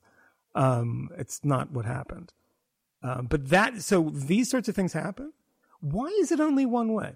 Why is it only when the United States did bad things in the Middle East, and the United States did a lot of bad things in the Middle East, that that's a creation of a new generation of people or going to create a pipeline of you know the revolutionary guards from Iran going to going to come across the border. They're going to fight these battles. Um, we never bombed Iran by the way and the Iranians were doing what the Americans are doing right now in Ukraine.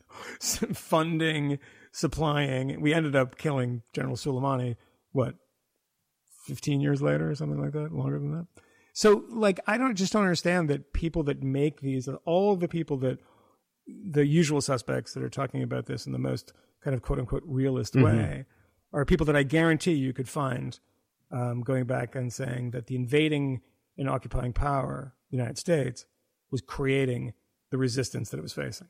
And it was creating more and more resistance every day. Um, and that's what Russia's doing. And, and the more they do this, they, they have one way out, a very easy way out. Pick up and go home. They're not going to do that. Stop it.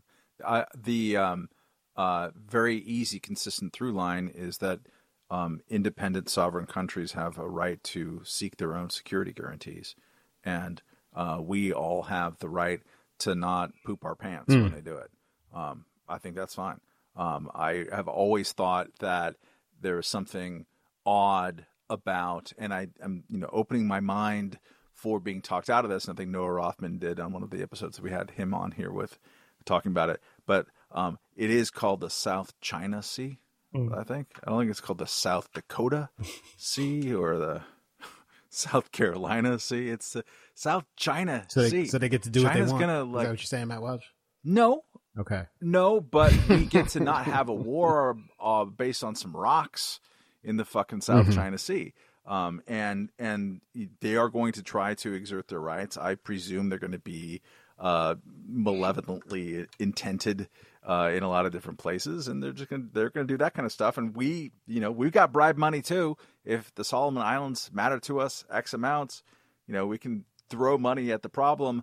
Um, I'm not worried. I don't want them to be invaded by China. That's a bad thing.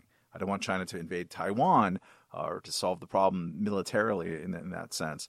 Um, and I don't think that there's really uh, a lot of dissonance between that. I think that's a pretty normal thing to have respect for countries like, hey, we're small, surrounded by the bigs, we got to figure out a system. That's how the shit works. And particularly for those who tend to be anti big security organizations or alliance structures, particularly NATO. Um, it's like, okay, let's let's let's grant your anti-NATO stance, and we should have done something different at the end of the Cold War. I have a, a cover story out for Reason that's going into mailboxes, you know, tomorrow. That's on this thing. It's about after the war, the the mistakes that were made after the end of the Cold War in creating, in like solving and and like coming up with a real post Cold War settlement, which we never really did for a variety of reasons. Um, every end of a big war has a lot of things, a lot, a lot of loose ends, including what do you do with stranded ethnic communities who now are kind of like outside of the borders of the empire. What do you do with, with these populations? What do you do with security guarantees? There's a bunch of different things. And we didn't really sort it. Um, and we as the world, it's not America. Um, and now I think there's an opportunity to maybe get that way um, and, and do it. But uh, for those who don't like NATO and don't like these organizations, you should all the more be very, very interested in the fact that small countries need security guarantees and you need to have respect for them and the fact that they need them. Uh, and if they want to have one, if a small country next to a big country that they're worried about wants to get a security guarantee from a willing partner that's elsewhere, um, that's open to them. It's that doesn't mean that they are wearing a short fucking skirt. That means that they're trying to get a sense of self defense. Um, yeah, and that is that's the case with the Solomon Islands. I mean, just one final point on that is that, you know, South China Sea, as you say, it's the South China Sea. I mean, the Solomon Islands are obviously not in the South China Sea, and they're rather close to Australia. I mean, it's you know, Brisbane's not too far from the Solomon Islands. Um, and you know, it's it's a concern of Australia's, and Australia's you know talking um, uh, pretty closely with the U.S. about this. But I get their concern. But you know, if if if the Solomon Islands want to make a a a very simple way of putting it, the Solomon Islands want to make a a security alliance with China, Australia should have negotiated better.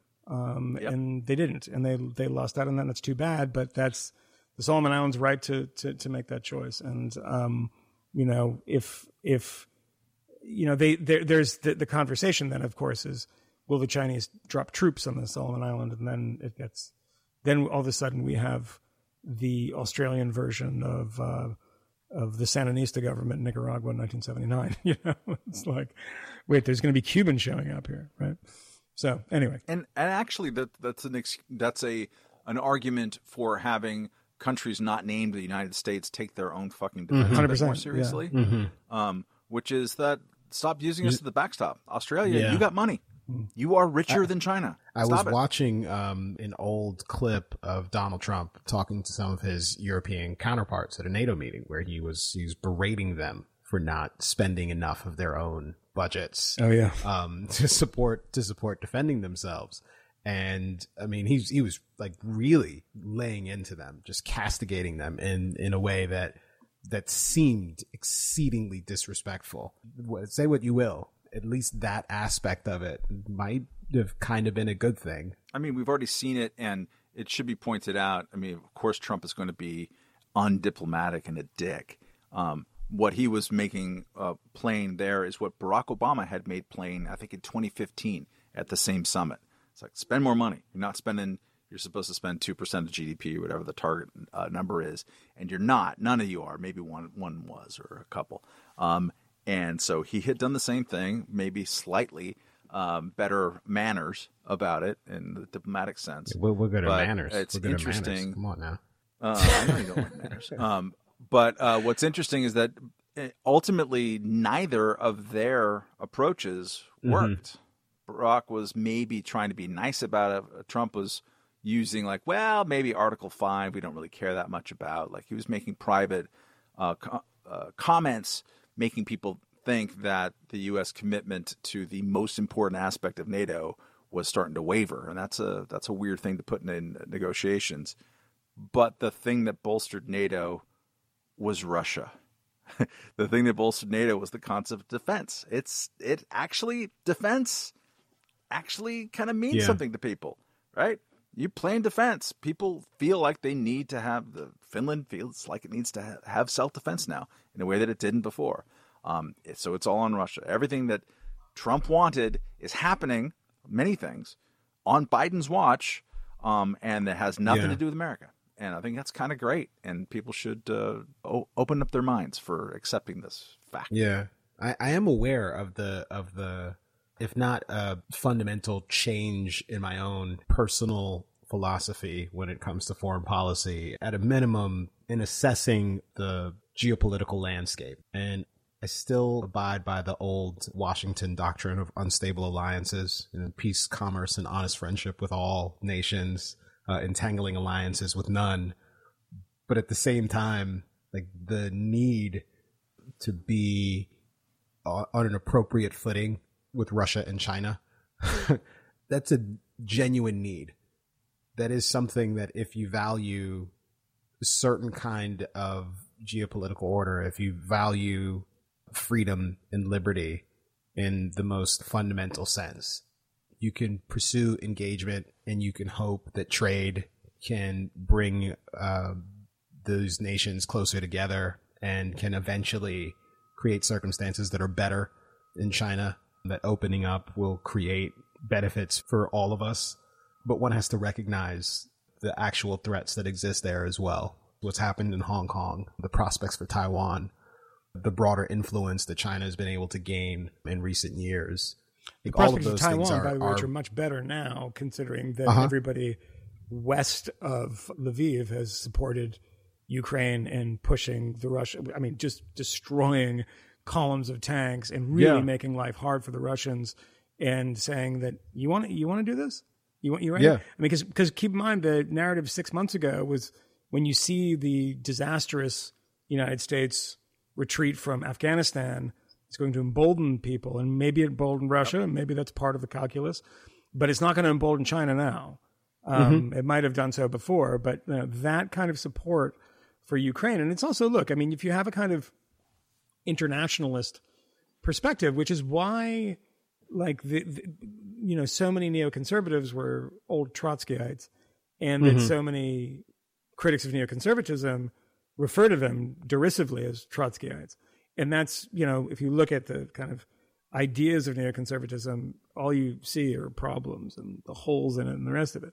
But that kind of internationalist attitude is like, what, what do you do with that in 2000, uh, whatever we are, 22? 22. because I like the fact that I'm not. I, this is the difference between me and Pat Buchanan, right? There's a lot of I'm not anti-Semite, first of all. Um, I believe John Demjanjuk is a bad guy, but the difference between me and Pat Buchanan is that when I see the numbers of Chinese people, Vietnamese people, Indian people pulled out of poverty, that pleases me endlessly. I'm Uh-huh. really happy that there are a lot fewer poor people. It's like, well, Yeah. what expense to Americans? It's like, well, I don't really think that way. I mean, I think Yeah. there's been an enormous number of benefits for Americans too, and people don't That's exactly talk right. about that either. But it's like the the benefits for for you know. So I have the same I have the same kind of idea. I don't want um, when it comes to foreign policy. I don't want American troops entangled in Ukraine. I think it's, it would be a disastrous and stupid idea, and I would I would never Mm-hmm. ever support it. but what do you think when China decides to invade Taiwan? And then as I to from Taiwan, the very you know everyone talks about historical memory all the time. Russians are so mad about what happened in 1980. Well, maybe the Chinese are mad about the rape of Nanking. Maybe they decide to invade Japan. Okay, we'll go to Honshu and then Kyoto. I mean, what do we do then? I mean, do you sit in your hands and say, well, we can't provide anyone with weapons. We don't want to provoke anybody. The provocations have already happened. And, you know, th- then you see, of course, what happens with global food supplies, particularly with Ukraine and how important they are to global food, food supplies and to gas supplies to Western Europe. I mean, Bulgaria and Poland just completely cut off because they won't play ball with rubles. Um, you know, and that what that does to gas. Everything is our business in a way, um, and that does not mean in any way that one has to involve themselves. But you do realize when big events like this happen that the ripple effects are pretty great, and they they Mm-hmm.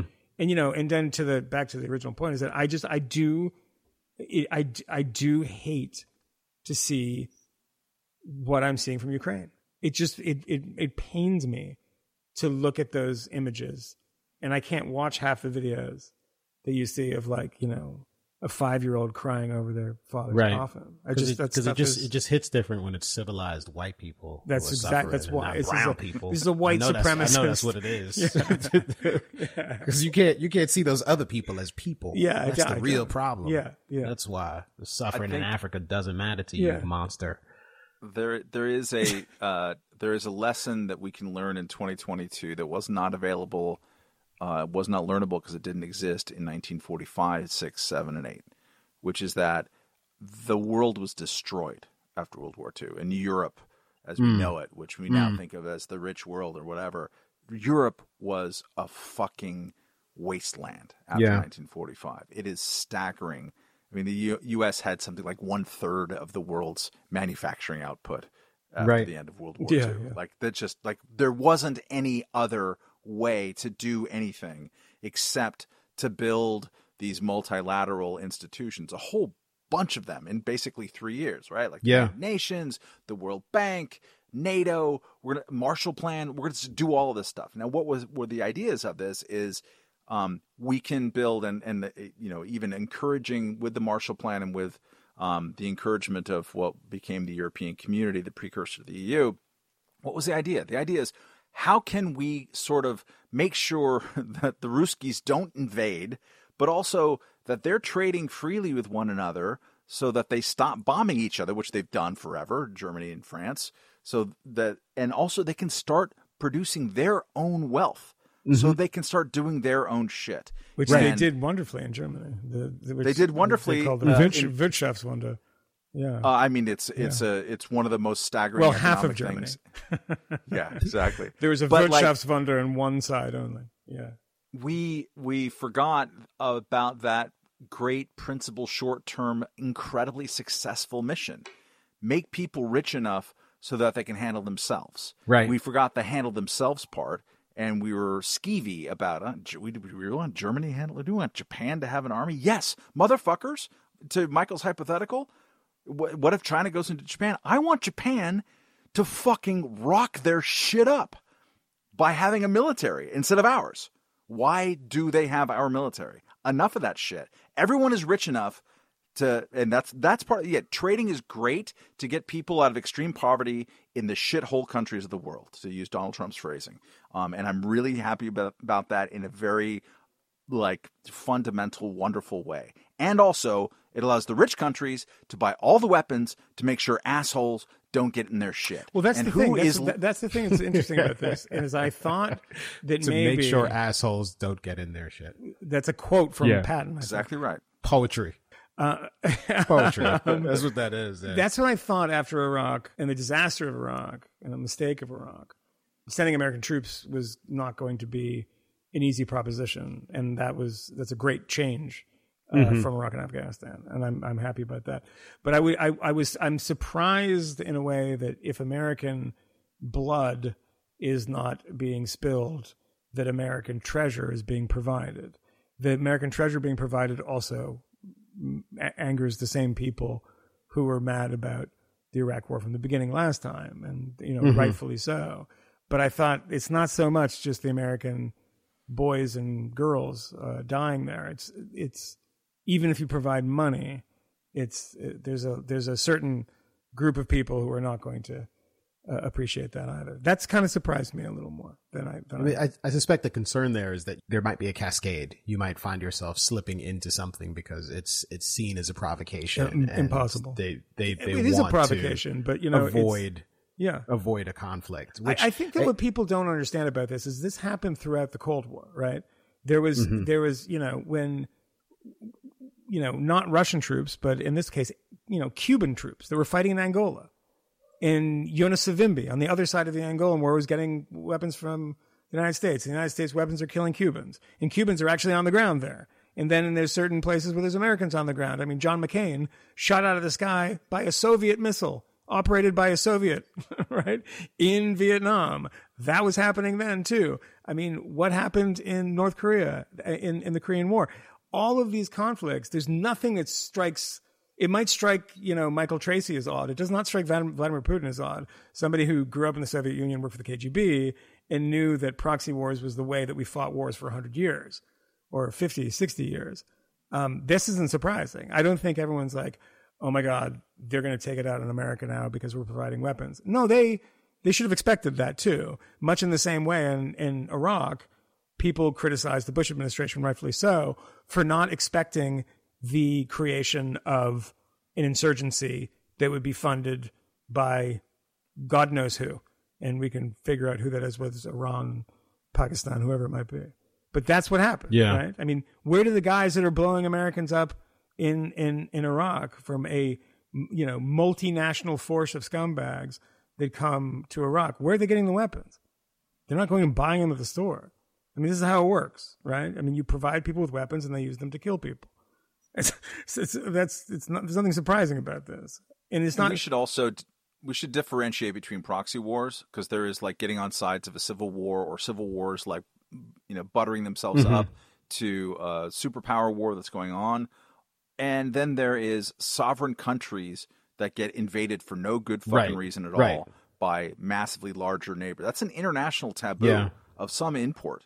Um, and it plays out, and it's different. It's just different. It ain't fucking funding the fund the Contras in Nicaragua. which It's which different. which by the way was a a secret operation, then was banned by Congress, then became an illegal secret secret operation. Versus Zelensky going on TV every day saying, "This is how much I need from you. This is how much I need from you. This is how much I need from you." So that's a, it's a kind of a different thing. I mean, the proxy war is invited by the people who are being invaded because they're saying, you know, I mean, if you look at what's happening in Mariupol and these pe- people in the uh, what is it Azov the Azovstal blah blah blah steelworks or whatever all you know in in the kind of catacombs of that. And they're like we're not giving up. We will not surrender. We will die here. And they're very plain about it. We're going to die here. We know we're going to die here and we're going to stay here.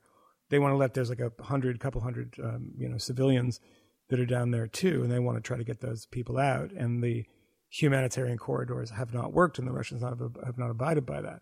But these these are not people that want to give up. And and it's like people are talking constantly and i find it embarrassing. I i'm embarrassed for them that they know so little about the world.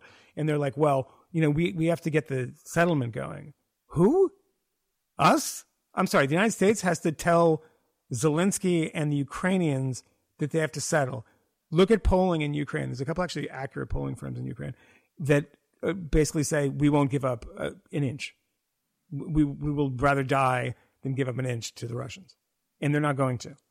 And so, give them the weapons that they want and what what they need, because they're not. There's not a fucking you know obvious way out that America's preventing because they're twisting their mustache and saying, ha, ha, ha, "We want to see more Russians die." It's like no, no, that's the Ukrainians are saying that. they want to see more Russians die. They're doing a good job of it too. Hmm. we should probably wrap this up. Um, Yeah. I, I will say, uh, I don't know if you guys saw um, Olivia Beavers' story in Politico language. about the uh, Freedom Caucus. No, who's the beaver? Uh, it's it's Does just exist? it's just funny, a funny story, and at least there are interesting tidbits like Marjorie Taylor Greene and Lauren Boebert getting into like a shouting match that almost has them coming to blows is just a wonderful scene to imagine. Um, so Pillow go fight. find that. I'm not Read that. cat fuck. I'm not gonna, Read that. I'm gonna put my money on uh, Marjorie Taylor Greene and not Boebert because Yeah. she's a fucking Yeah. she's a thug. It's just it's I think we talked about this briefly last week as well. Just it's it's nice to encounter stories in mainstream publications that are seeking to understand the like evolution of like the political landscape on the right and the complicated relationships that exist there rather than painting them all with a broad brush as irredeemably crazy racist monsters. And you know, it's just I an mean, they're example of that. crazy for sure. Yeah, and there's plenty of crazy and just awful over there as well. Um, and I'd, I'd say that that's probably true on the left as well. And I'm, Wait, I'm is- not looking for any sort of equivalence. I'm just saying it's crazy times. I mean, just think of it this way: if the, I haven't read this piece, but the Freedom Caucus was something very different. Yes, past. yes, Marjorie Taylor Greene is in the Freedom Caucus. yeah, it's different. That's amazing. And Justin Amash is not. yeah, there's no Justin Amash. They Amash. censured him. Remember, on his way out the door, they were like, "You Yeah. suck, you person who founded this Yeah. caucus." I mean, And Andy the Biggs cherubim. and Paul Gosar. Like, I mean, Jesus Christ, Lauren Boebert. I mean, Matt Gaetz. Oh, uh, Is, this is Madison fucking- Cawthorn in the Freedom Caucus? Probably not. I He's he is yeah, right now. yeah, he is. He is. He is. Oh, Yeah, yeah, Yeah, it sounds about right. yeah. This is. I mean, these are people. The, uh, uh, the mission's changed. Um, a little less libertarian than A little more impossible, perhaps. Yeah, there it is. Yeah. Yeah, I did there. All right. Uh, yeah. Yeah. Bye. Bye. Bye. We, we know of new methods of attack. The Trojan horse, the fifth column,